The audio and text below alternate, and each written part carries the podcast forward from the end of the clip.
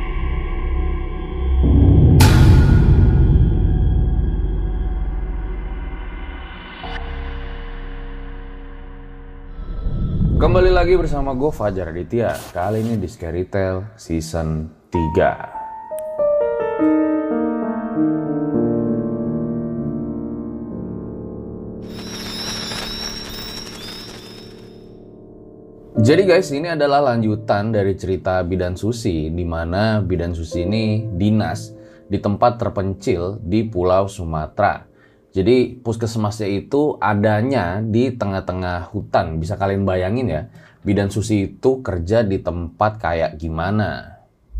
Tapi ya gue salut banget sama orang-orang kayak bidan susi ini. Apalagi pekerjaannya itu salah satu pekerjaan yang mulia nih menurut gue. Karena kan dia ngebantu ya orang-orang untuk melahirkan. Ya walau tempat kerjanya itu beda banget, nggak kayak di kota-kota besar. Jadi langsung aja berikut adalah ceritanya.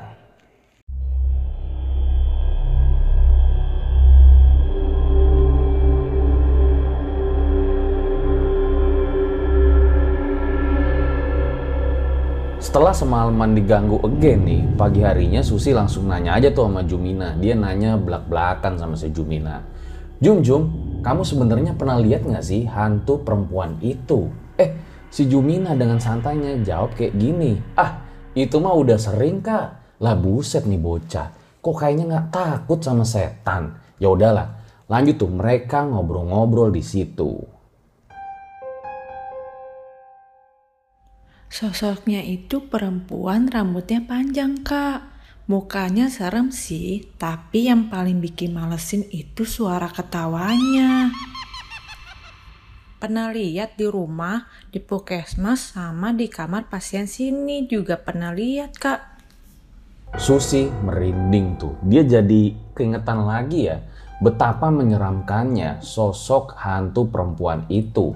Apalagi tadi si Jumina bilang dia pernah lihat tuh di kamar pasien di rumah Susi tinggalin sekarang. Ya udahlah, daripada mikir yang enggak-enggak nih, si Susi langsung berangkat aja ke puskesmas pada pagi itu.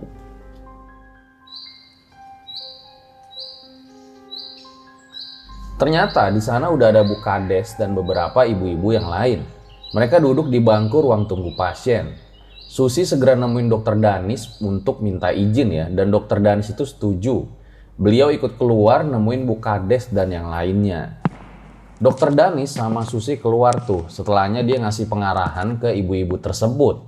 Setelah acaranya selesai, akhirnya ada kesepakatan tuh di mana mereka ingin mendirikan tiga posyandu ya dengan kader-kadernya. Jadi posyandu itu nantinya buat kasih asupan gizi lah ke balita. Biar anak kecil yang ada di desa Beringin Jaya ini dapat perawatan dan gak gampang sakit. Dan mereka ini udah sepakat semua ya di mana posyandu itu bakal jalan di minggu depan. Ya udahlah, udah aman nih. Susi pun balik, dia duduk tuh, lagi asik santai-santai lah. Tiba-tiba dia disamperin sama si Edi. Eh Sus, udah denger ceritanya belum? Kemarin katanya ke rumah Mak Faraji ya? Oh itu, Mak Farajinya nggak ada. Jadi aku langsung pulang aja. Oh gitu. Padahal kita-kita ini penasaran loh. Aku dengar cerita itu malah dari Bu Lastri. Katanya hantu itu meninggal bunuh diri. Malah pas lagi hamil lagi. Tuh rumahnya. Susi ceritain lah tuh apa yang didengarnya dari Bu Lastri. Jadi katanya rumah dari hantu perempuan Lina itu ternyata di sebelah rumahnya Bu Yati. Jadi buat gambaran kalian nih, di sekitar puskesmas itu kan ada dua rumah ya. Yang kurang lebih jaraknya itu 50 meter dari puskesmas tersebut. Nah, yang satu itu rumahnya Bu Yati. Yang di sebelah rumah Bu Yati yang kosong itu ternyata bekas rumahnya Lina. Jadi semenjak kejadian Lina itu meninggal, rumahnya tuh jadi kosong karena orang tuanya pindah dari rumah tersebut. Ya paling sang ayah tuh pulanglah sebulan sekali untuk mengecek kondisi rumah tersebut. Karena hari semakin sore ya Susi pamit tuh sama yang lain buat pulang ke rumah. Nah karena emang dia udah kecapean juga, Susi langsung istirahat di kamarnya.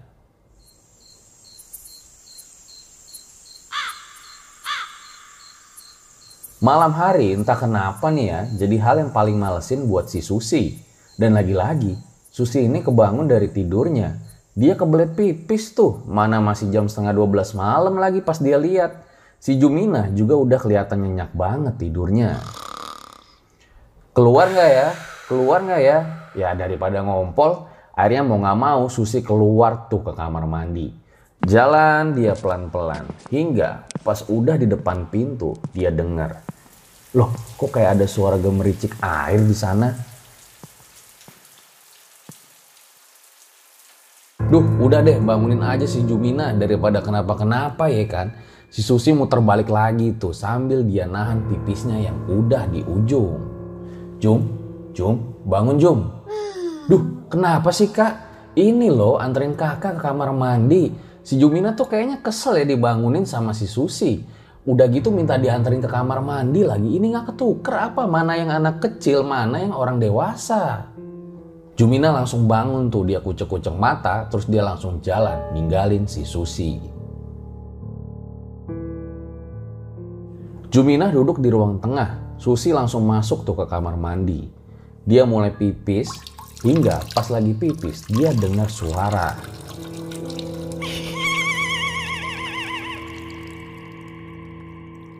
Susi merindingnya bukan main ya, karena suara itu deket banget sama dia. Buru-buru tuh dia balik, nah pas dia lagi balik, dia lihat ada hantu perempuan rambut panjang itu lagi di atas plafon.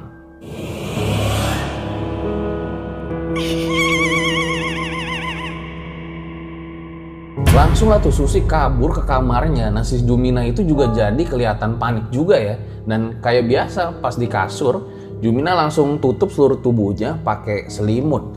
Dia coba tuh buat tidur, ngadep kiri, ngadep kanan, masih juga dia nggak bisa tidur.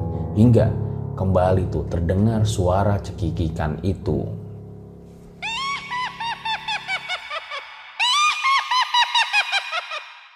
Hari-hari berlalu ya, kayaknya Susi ini udah makin biasa tuh sama tawa dari hantu perempuan Lina itu. Tapi ya kalau diganggu ya serem-serem juga. Salut sini gue sama si Susi. Pagi itu ya kayak biasa, Susi berangkat tuh puskesmas. Nah, pas sampai di puskesmas, Susi lihat nih belum ada siapa-siapa. Stafnya kayaknya tuh pada belum dateng deh.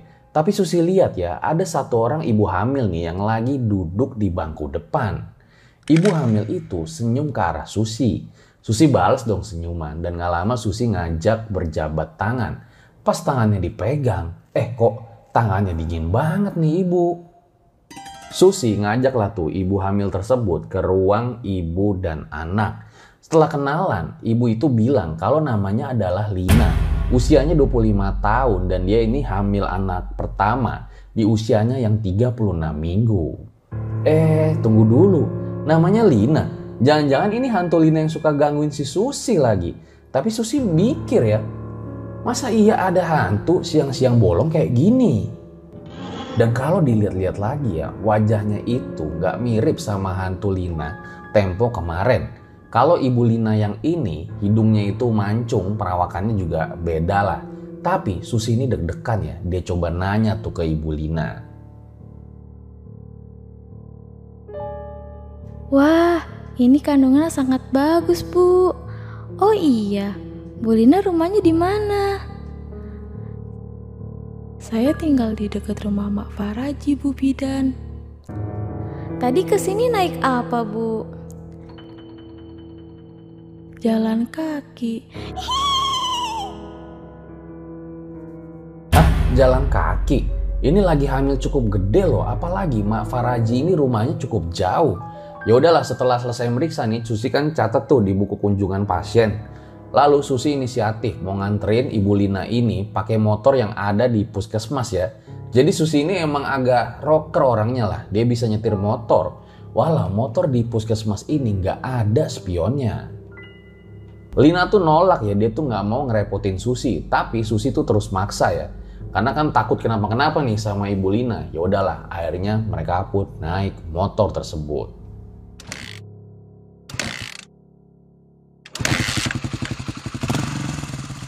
Selama perjalanan, mereka diem doang tuh. Suasana juga sepi ya, nggak ada siapa-siapa. Hingga Susi ini ngelewatin sebuah pemakaman yang dia nggak pernah lihat. Bu, kita nggak salah jalan kan?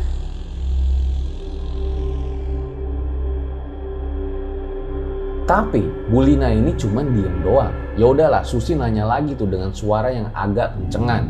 Bu, kita nggak salah jalan kan? Dan lagi-lagi, nggak ada sautan dari arah jok belakang. Pas si Susi ini nengok belakang, ternyata nggak ada orang di jok belakang.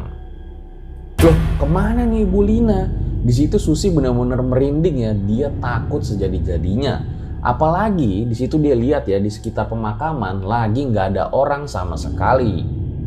Susi mau nangis, sekuat-kuatnya dia, ya dia tetap seorang wanita yang hatinya sensitif. Dan dia mikir ini pasti hantu Lina lagi nih yang gangguin dia. Sebenarnya salah apa sih gue sama hantu Lina ini? Ya udah Susi langsung muter balik tuh dia ngebut ke arah puskesmas. Sampai di puskesmas, Susi ini langsung markirin motor ya. Dia bener-bener lemes, nggak nyangka sama apa yang dialaminya. Masa iya ada setan siang-siang bolong begini? Di situ ada Agus sama Edi yang kayaknya bingung nih pas ngeliat Susi. Itu Susi kenapa? Kok kayak orang kesetanan gitu? Mereka pun langsung tuh nyamperin si Susi. Kenapa kau Susi? Kayak habis dikejar hantu saja. Nggak tahu kak, aku takut. Tadi habis ketemu setan. Hah? Setan? Mana ada setan siang-siang? Aku serius kak. Tadi aku nganter ibu hamil pulang. Katanya rumahnya deket rumah Mak Faraji. Tapi sampai di lokasi pemakaman dia hilang. Hah? Pemakaman? Rumah Mak Faraji itu kan gak lewat pemakaman. Kalau ke rumah Mak Faraji itu ke arah kanan. Dan kalau mau ke pemakaman itu ke arah kiri. Susi benar-benar bingung. Dia tuh nggak percaya ya sama apa yang dia alamin. Dia mikir kenapa hantu Lina kerap mengganggunya.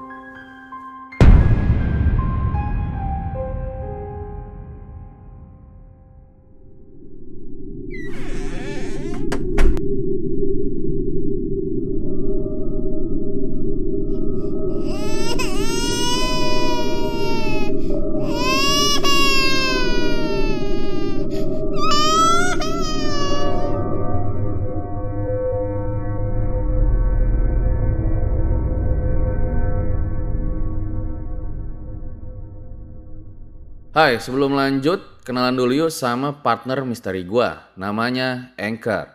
Anchor ini adalah all-in-one podcast editing platform yang membuat gue lebih mudah untuk rekaman, edit suara, tambah lagu, dan segala hal dalam pembuatan podcast yang sedang kamu dengerin kali ini.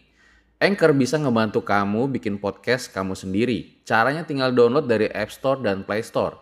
Atau bisa juga diakses di www.anchor.fm. Jadi download Anchor sekarang juga.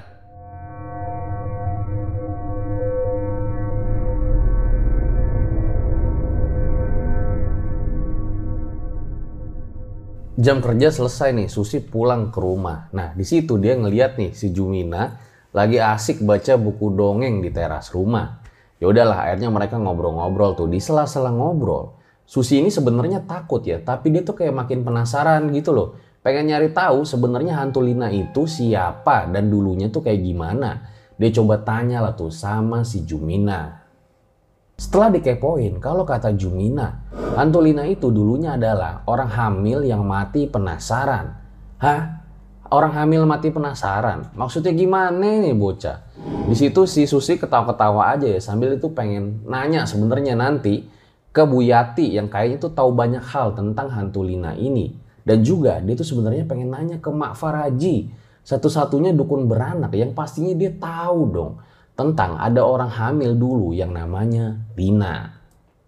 Dan Susi pun ingin nyari tahu sebenarnya siapa Lina ini.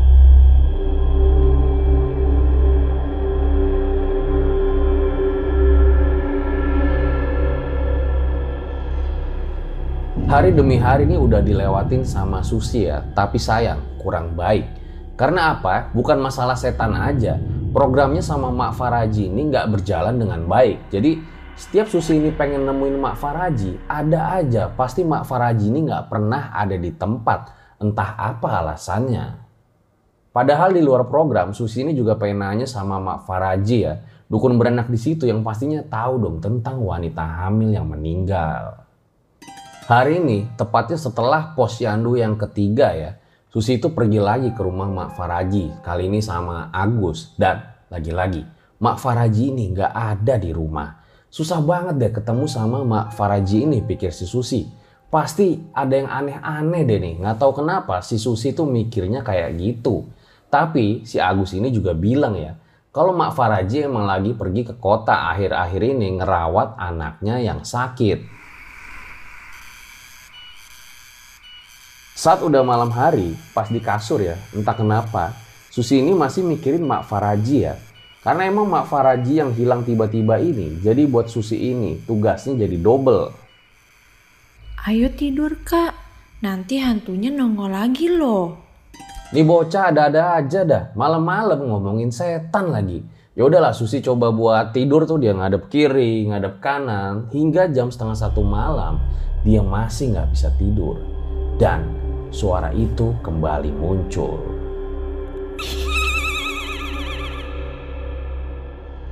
Susi merinding. Dia langsung tutupin mukanya pakai selimut.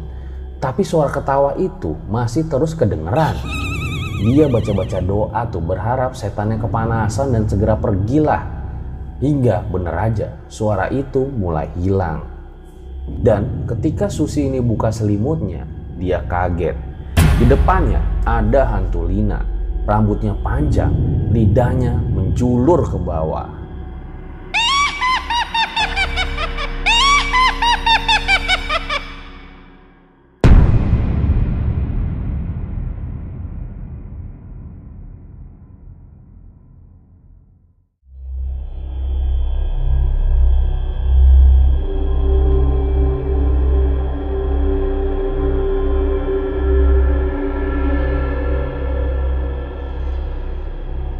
Beberapa hari kemudian Jumina ini bilang ya, kalau di malam kemarin sebenarnya tuh dia pura-pura tidur karena dari tadi dia tuh udah ngeliat kalau ada hantu Lina di kamarnya.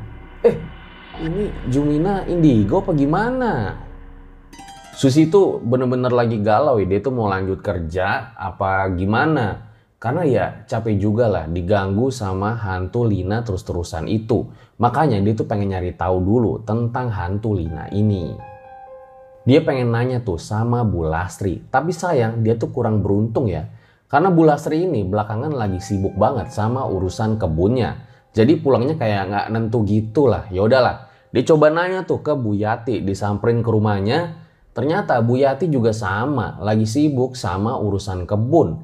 Kayaknya emang di daerah itu lagi pada sibuk nih tentang urusan kebun. Gagal maning, gagal maning. Ya udahlah, untungnya nih beberapa hari kemudian Lina ini berhasil nemuin Bu Yati di rumahnya. Awalnya Bu Yati ini kayak males-malesan ya mau cerita tentang hantu Lina ke Susi. Tapi di situ Susi minta tolong sama Bu Yati ya, karena dia tuh udah jujur capek banget digangguin sama hantu Lina ini. Di mana ini juga bakal nyangkut ke karirnya nanti. Ya udahlah, Akhirnya Bu Yati itu ngomong. Hmm, sebenarnya Lina itu gadis yang sangat aktif. Tapi semenjak dia nggak kos waktu SMA, dia jadi suka murung. Lina jarang pulang karena jarak rumah dan kosnya sangat jauh. Hingga ada satu kejadian yang membuat gempar di mana sifatnya jadi berubah. Dia jadi lebih banyak diam. Memangnya kenapa, Bu? Kalau pulang, Lina biasanya pijit ke Mak Faraji. Dan hari itu juga baru diketahui kalau Lina hamil. Dia dia anak dari Mak Faraji. Karena nggak mau tanggung jawab, dia nyuruh Lina gugurin kandungannya. Tapi Mak Faraji nggak mau. Karena Mak Faraji tahu kalau yang di kandungan itu cucunya. Lina waktu itu frustasi. Dia hamil di saat masih sekolah dan dia pun memutuskan untuk bunuh diri. Menggantung dirinya di rumah. Sementara itu, anak dari Mak Faraji di penjara. Susi merinding tuh sekujur tubuhnya ya. Dia nggak nyangka kalau ternyata hantu Lina itu akhir hidupnya sungguh menyakitkan. Apalagi bagi kaum perempuan. Ya ditinggal begitu aja tanpa mau bertanggung jawab. Di situ Susi juga mikir ya, apa karena ini Mak Faraji itu terus-terusan menghindar dari Susi? Entahlah. Ya udah setelah mengetahui semua kebenarannya, Susi pun pulang ya. Sebagai wanita, dia turut merasakan apa yang dialami oleh Lina. Apakah Lina ini punya pesan khusus bagi Susi tentang apa yang dialaminya? Ya entahlah. Tapi yang jelas harusnya ini tuh dijadiin pelajaran ya buat Susi sama para wanita lainnya. Kalau misalnya nanti wanita hamil dan cowoknya nggak mau bertanggung jawab itu kayak gimana? Apalagi bagi kalian para wanita yang masih sekolah.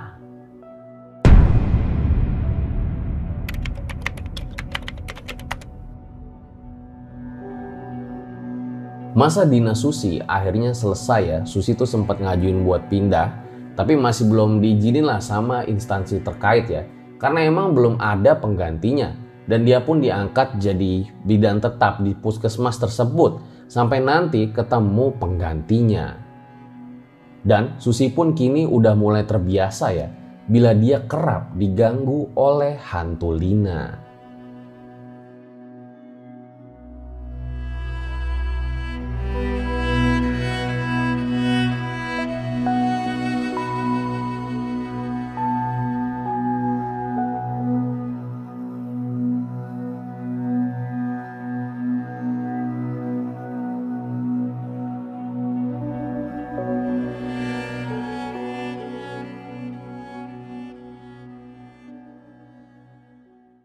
Itu dia guys sebuah kisah bidan Susi ya di mana pada akhirnya tuh kita jadi tahu siapa sih hantu perempuan yang suka gangguin dia. Terjawab udah rasa penasarannya dan jujur gue salut sih sama orang-orang kayak bidan Susi atau mungkin kalian-kalian yang lagi nonton video ini nih yang bekerja di daerah-daerah terpencil karena kan emang pasti banyak ya hambatan-hambatannya kayak horor lah, mistis lah, terus juga belum masalah-masalah teknis, terus juga tersediaan infrastruktur dan yang pastinya kalian itu jauh dari keluarga tercinta. Makanya gue salut banget sama kalian-kalian yang lagi bekerja atau mungkin pernah bekerja ya di tempat-tempat daerah terpencil di mana tujuannya tentu mulia memajukan daerah tersebut. Gue Fajar Aditya, RJ5 undur diri. Ciao.